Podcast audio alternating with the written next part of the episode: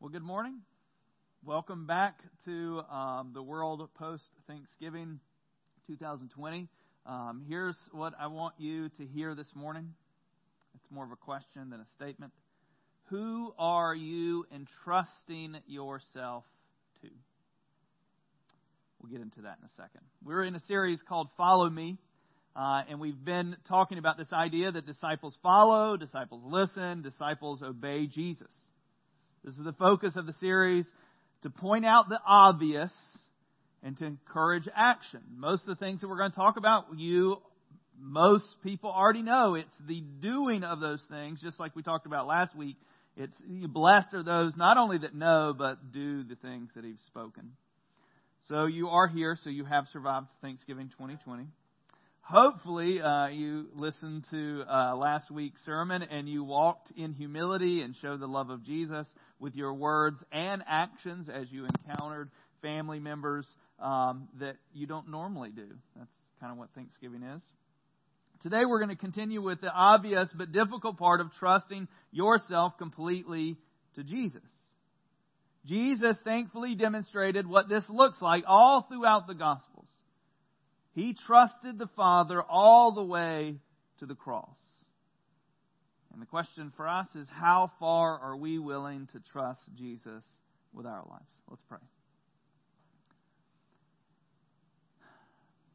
Father, without your intervention, without your influence, without the Holy Spirit, we miss opportunities to know you and experience you and to be empowered to live for you.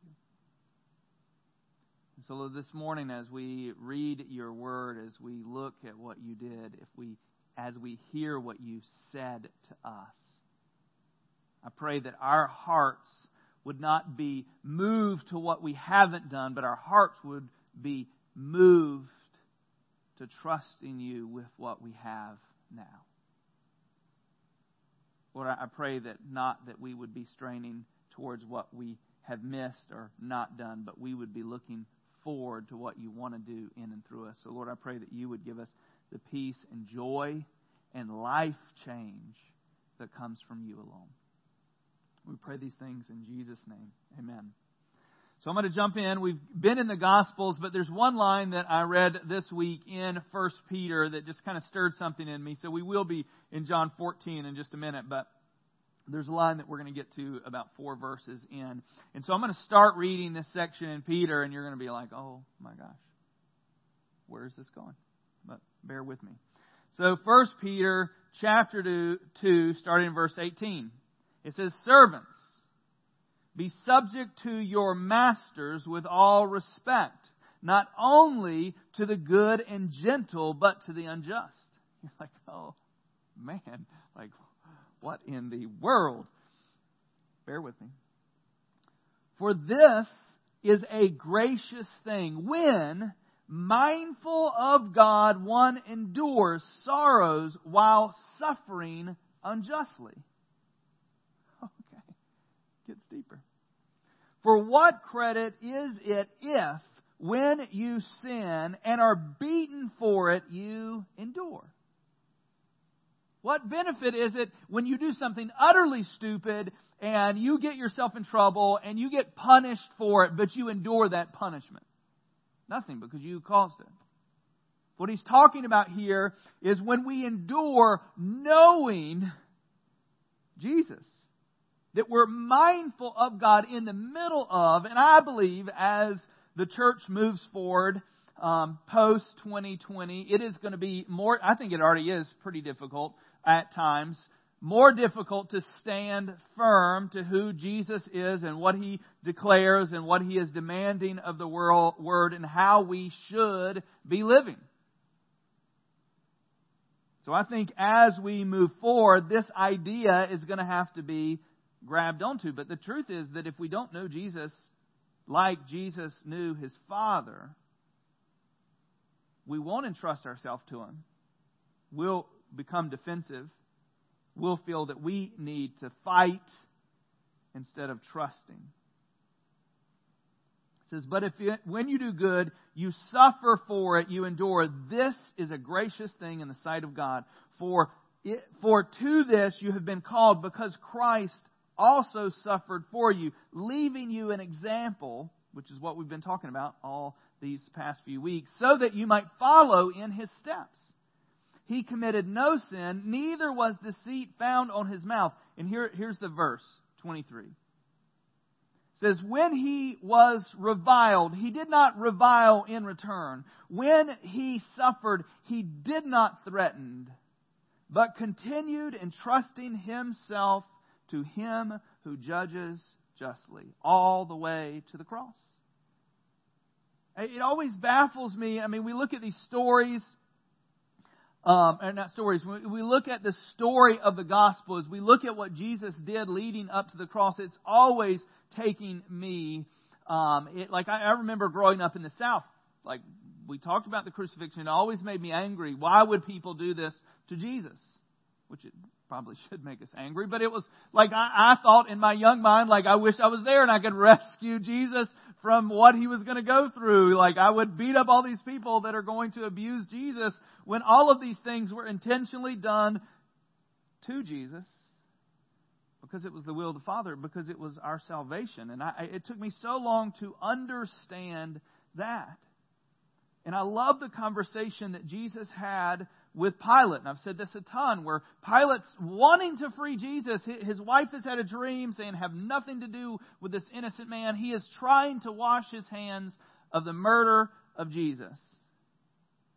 But Jesus sat quietly, would not defend himself, would not give, even when he was accused unjustly, he did not prove anything. He sat there quietly.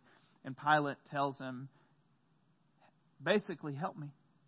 Help me help you. Help me get you off. And, and Jesus tells him that you have no power other than what my Father in heaven has given you. There's, there's nothing. So you say that you have the power to free me from this, and I'm telling you that you don't have the power to do anything.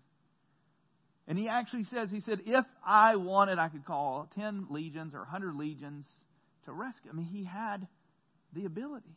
I mean, imagine as he's getting smacked and spit on and uh, the thorn, uh, crown of thorns shoved on his head and blindfolded and hit and say, Prophet, you're a prophet. Tell us who hit you.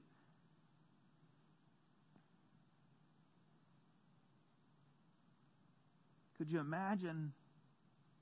Because he is the one that literally holds us together, that created us, that gives us life. Could you imagine being that and having your creation abuse you the way that you did and you sit there? Quietly because he wasn't entrusting himself to them.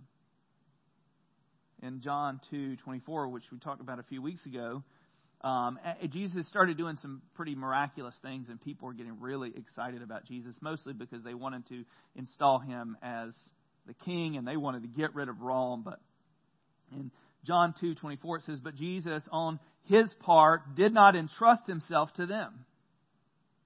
Because he knew all people and needed no one to bear witness about man, for he himself knew what was in man. He knew, like, what they desired, and he would not entrust himself to them. In verse 24, back into Peter um, chapter 2. He himself bore our sin in his body on the tree that we might die to sin and live to righteousness. But his, by his wounds we have been healed. For you were straying like sheep, but have now returned to the shepherd and overseer of your souls. He's demonstrating life for us. And so, what I want to do over the next little bit is I'm going to go to John 14, and we're going to talk about how I believe we're empowered to do so. Like, I think it's really difficult. It's really easy to entrust ourselves to Jesus when things are good when life is well and, you know, our bills are paid and people like us. It's another thing to entrust ourselves to Jesus when things aren't good, when you have lost your job, when you're struggling with addiction, when you're when you fill in the blank, when all these things are happening to you, it's really difficult to go, man, God is good. Like we just sang this good, good Father, which is truth. But in the middle of some of our suffering, it's very difficult to see that. And so I think, I, I will just say it plainly, I don't think there's any life in Jesus without the power of the Holy Spirit.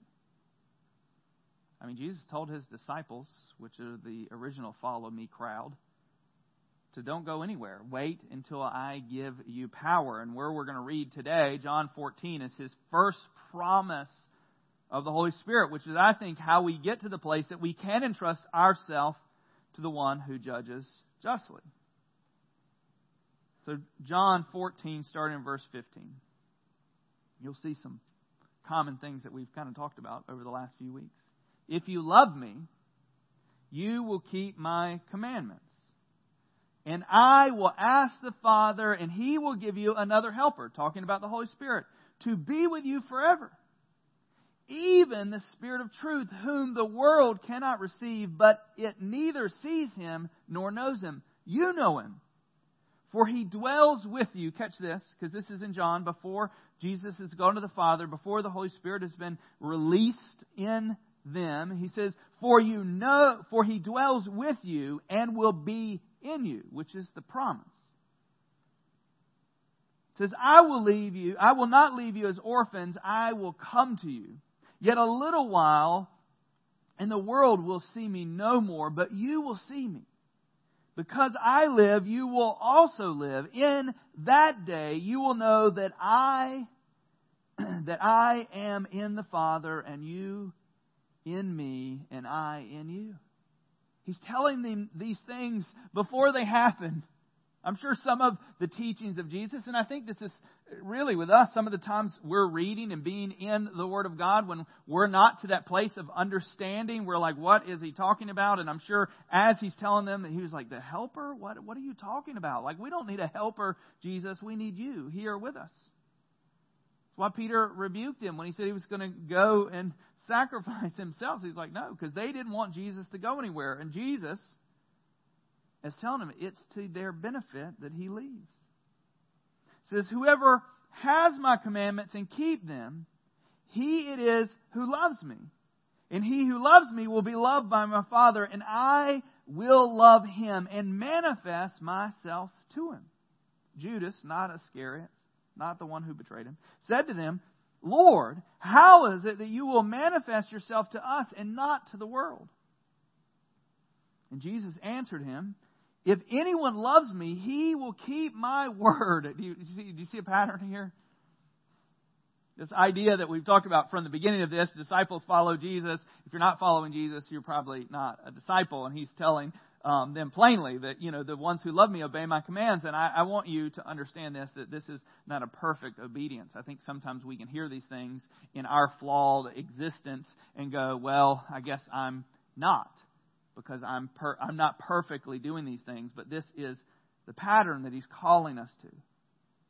If anyone loves me, he will keep my word, and my Father will love him, and he will come to him and make our home with him. Whoever does not love me does not keep my words. And the word that you hear is not mine, but the Father's who sent me. He's saying, like, look, what you're getting from me is not just for me. These things that I have spoken to you while I am still with you. But the Helper, the Holy Spirit, whom God will send in my name, will teach you all things and bring to your remembrance all that I have said to you. That's why later on there's, there's things that happen to them as they're reading the scripture, even as, as they're being awakened to it, the Holy Spirit is able to teach and encourage. That's why I believe it's impossible to follow Jesus without trusting in, leaning in the Holy Spirit. And then he says, Peace I leave with you, my peace I give you. Not as the world gives it, do I give to you. Let your hearts not be troubled, neither let them be afraid. You heard me say it to you. I am going away, and I will come to you. If you love me, you would have rejoiced because I'm going to the Father, for the Father is greater than I. And now I have told you before it takes place, so that when it does take place, you may believe. I will no longer talk much with you, for the rulers the ruler of this world is coming. He has no claim on me, but I do as the Father has commanded me, so that the world may know that I love the Father. Rise, let us go from here. I mean, can you imagine, like we talked about last week, some of the last words are really important as we looked at Jesus washing feet, leading by example. All of these things that he's doing 15, 14, 15, 16, and 17 are some of the last encounters, last times that he's sitting down with his disciples telling them what they need to know. And what I think is difficult is that when we get in this world and we get surrounded by lots of thoughts and opinions and what's right and what's not right, it's very easy to get confused. And I think that confusion comes when we stop leaning in to the Holy Spirit. And so here, here's where I want to end, which I'm not done. Don't get too excited you know those preachers. I got a friend of mine. He's like, everybody say he's going to close, and it's like 20 minutes later. Um, not 20 minutes, but I got a few more things. So here, here's some application for you. God has given us the helper and power to live this surrendered life. If we don't lean into that, we'll be entrusting ourselves to ourselves, which I don't know about you, but like my track record, when it's just me, leaning on me, is not very good. It's dangerous, I think. But when we learn to lean in to the Father through the Holy Spirit, this, this helper that He sent us, we can get to this place of entrusting ourselves to Him solely. And so here's a couple of things of if we're going to look to Jesus. So how did Jesus do it and how do we follow? Well, hopefully through John 14, it's understood that as we do the three things that I'm going to point out here, they have to be leaned into the Holy Spirit. You have to have the Holy Spirit. You have to have this helper in us leaning in to Him. So the first thing that I think we see through the Gospels that helps Jesus get to this place is that He knew the Father well. How do we entrust ourselves to anything that we don't know or understand? We don't. I, I look at it this way. Um, imagine it through the scenario of a husband and wife. How silly would it be for us to spend all this time courting, falling in love with another person, spending all this time getting to know them, their likes and dislikes and, and discovering, man, I do love this person so much so that you invest a large chunk of money in this, you know, ring and you get engaged and, and you make plans and you spend all of this money to have this wedding day, which I think is ridiculous. Just for the record, and I know this is kind of my job, uh, is marrying people, but like save your money, two witnesses, me, take care of it and then take the rest of their money and invest in the future. Anyway. And I, I'm not just saying that because I have two daughters. Uh, though I am whispering at their ears as they sleep at night. But think about it. So you, you spend all this time, effort, and energy, and then you go into planning the wedding. You, you get everything perfect. You pick flowers and the, the, the, the perfect meal and, and the setup, and you go through all of this, preparing for the day. You're excited. You're like, I, I'm, I'm getting what I've always wanted. I'm going to be, I'm going to enter into a covenant with this person that I love, and and, and if, you know, you, you, get to the moment, you walk down the aisle, you say your vows, you declare your undying devotion to the other person. And they pronounce you husband and wife, and you kiss. And afterwards, you go to the party that you paid all that money for. And you dance, and you have a great time. And at the end of the night, you part ways and never see each other again. Idiotic, right? I think most, from what I only know American church, but I think most American Christians treat Jesus like that. We get, oh, I love him. We spend this time, and then we say, I do, and then we think, we're together. Like, I wouldn't know, I've been married almost 23 years in February. I wouldn't know much about my wife if I spent no time with her. And when I say Jesus knew the Father well, he spent time with the Father. We, we're not going to know. We're not going to develop strong friendships with other people or strong relationships with our significant other if we don't spend any time with them. We won't know them. And I think sometimes we work all of this effort and energy to get to this place of saying, I do to Jesus, which I don't think really is the gospel. I don't think, you know, our method of just getting people to this place and saying, I do, and then we're like, we've, I don't think that's success. Success is discipleship. Success is people living for and being surrendered to Jesus, not just, I'm there, I made it. I'm excited about baptisms next week. There's steps of obedience, but I, they don't end after those first steps, they continue. And so, how did he know the Father well? He spent time alone with the Father. And we're going to talk about baptism actually next week. I'm going to preach on it. Which Jesus modeled for us by getting baptized. But think about it this way Jesus, and I'm sure he was alone with the Father a whole lot more than we see, but it was very intentional in the Gospels that you see Jesus leave the crowd, leave his disciples, and go get away in a quiet place with the Father. And some of those are leading up to big events. Like after his cousin John the Baptist was beheaded, could you imagine? like, oh, they're killing people. I mean, I know he knows it's coming, but like it's getting serious. And, and what did he do? Because he could have been, you know, going, oh my gosh, like what's going on? He went and got away with Jesus. Right after his ministry started, he had 40 days out in the desert. He got alone. And I think it's one of the easiest things for us to do to neglect as believers. I, I will I will agree with you that it is easy in our day and age to not spend much alone time with God because there's so much stuff in our world. I mean, our phones buzz all the time. And I don't know if your brains work like mine, but it is very difficult at times to be singularly focused for very long. That's just me. I think of some of the greatest things that I need to get done while I'm trying to spend time with Jesus. I'm like, oh, man, I need to order that thing on Amazon. I need. I mean, you. Is it? Maybe it's just me. But I think we need to get, we need to develop the skill of spending time alone with the Father. And I don't think that happens without us being intentional about it. So, knowing the Father and spending time alone with the Father, one of the greatest ways that we get to know the Father is being in His Word.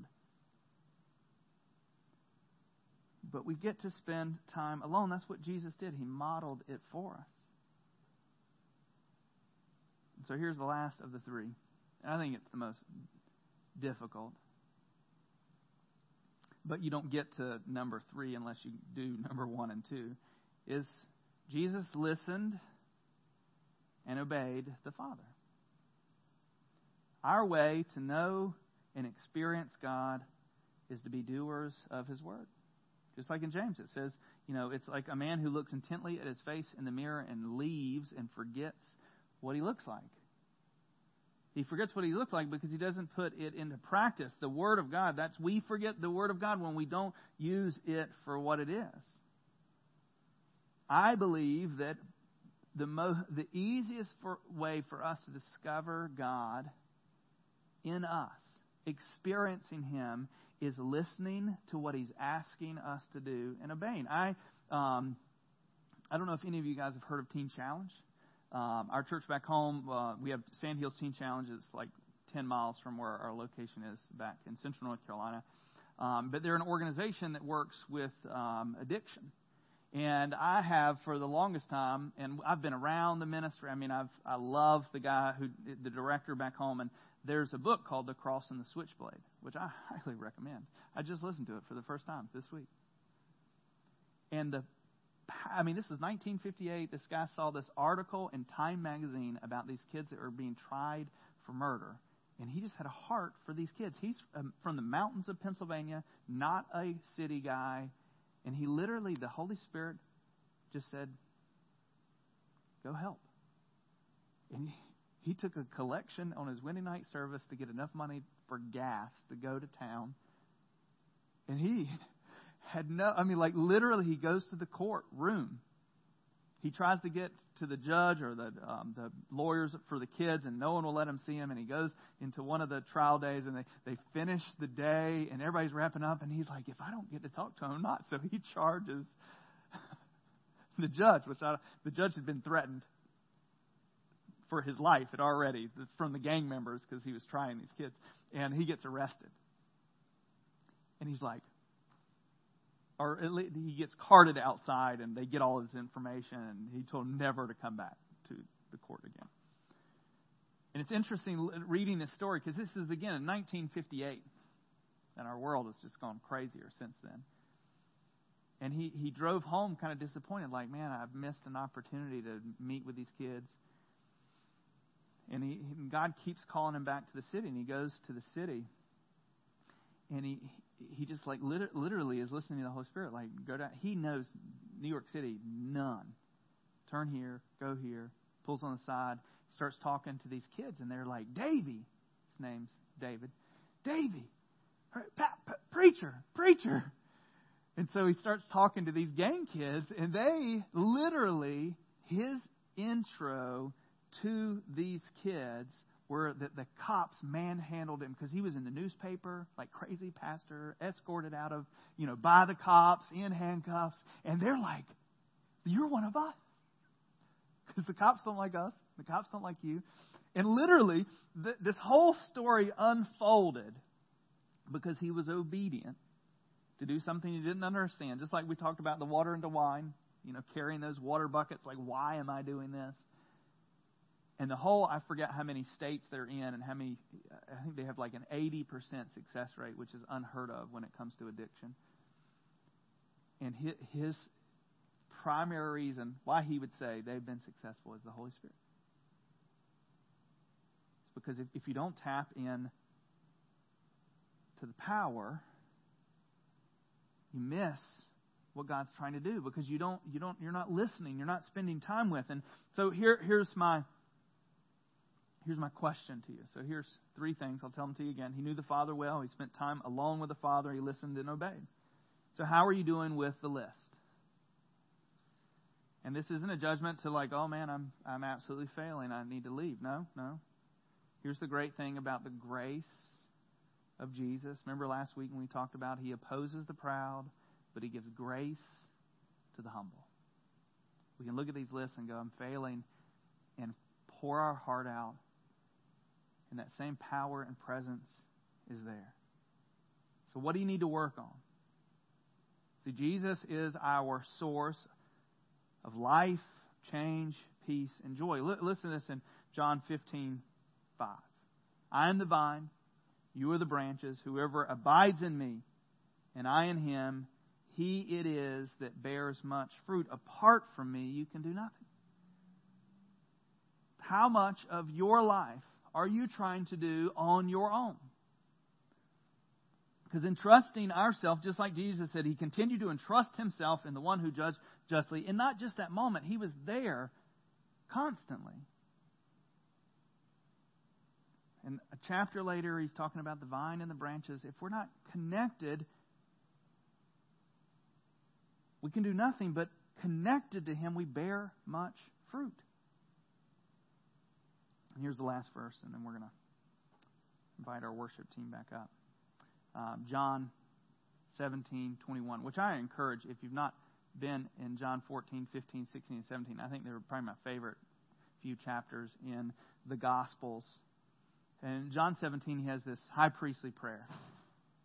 Jesus has this prayer that he's praying for not only his disciples, but for those that will come, which is us.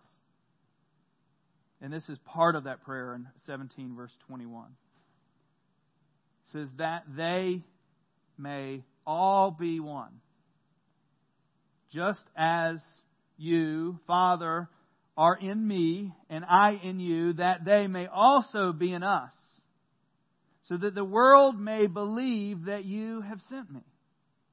Our unity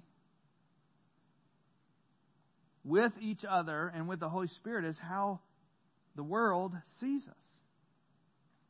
I believe, and I've said this a lot here lately, the world is in desperate need of Jesus.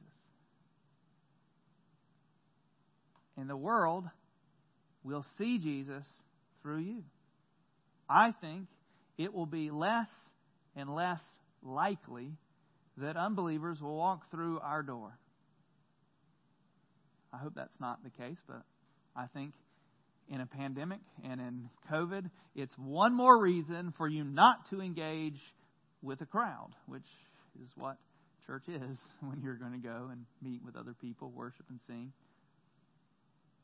And so I think for us, if we're going to get to that place, we have to take it on ourselves to entrust ourselves with Him, to listen and obey, so that God can use us in our world. See, they may come once they get to know you into a body of believers that love them, but I think the world is not, and I don't think we were ever intended to be the place that they just come to. We look at the early church, the early church went. And I think it's time for us to get in this place. And I think the bottom of that is are you entrusting yourself to Him? So, regardless of where you're at and how you feel about the list of these things, and I think sometimes we can come to church and I, I try to weigh what I'm presenting because I think for the longest time I taught mostly behavior modification that you should do. You should not do this, you should do this. And which I, I still agree with. We should not do some things, we should do other things. Uh, but the baseline of that is always connected to the Holy Spirit. And so as we go into our last song of worship, you can sit, you can kneel, you can stand up, you can sing.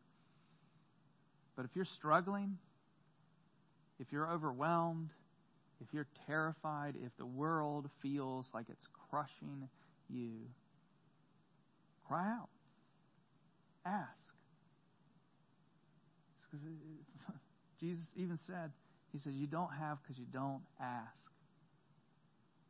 And He gives good gifts, not like the ones that will be thrown into garbage in a couple weeks after a few months or a few years, but He gives the gift of the Holy Spirit. Let's pray.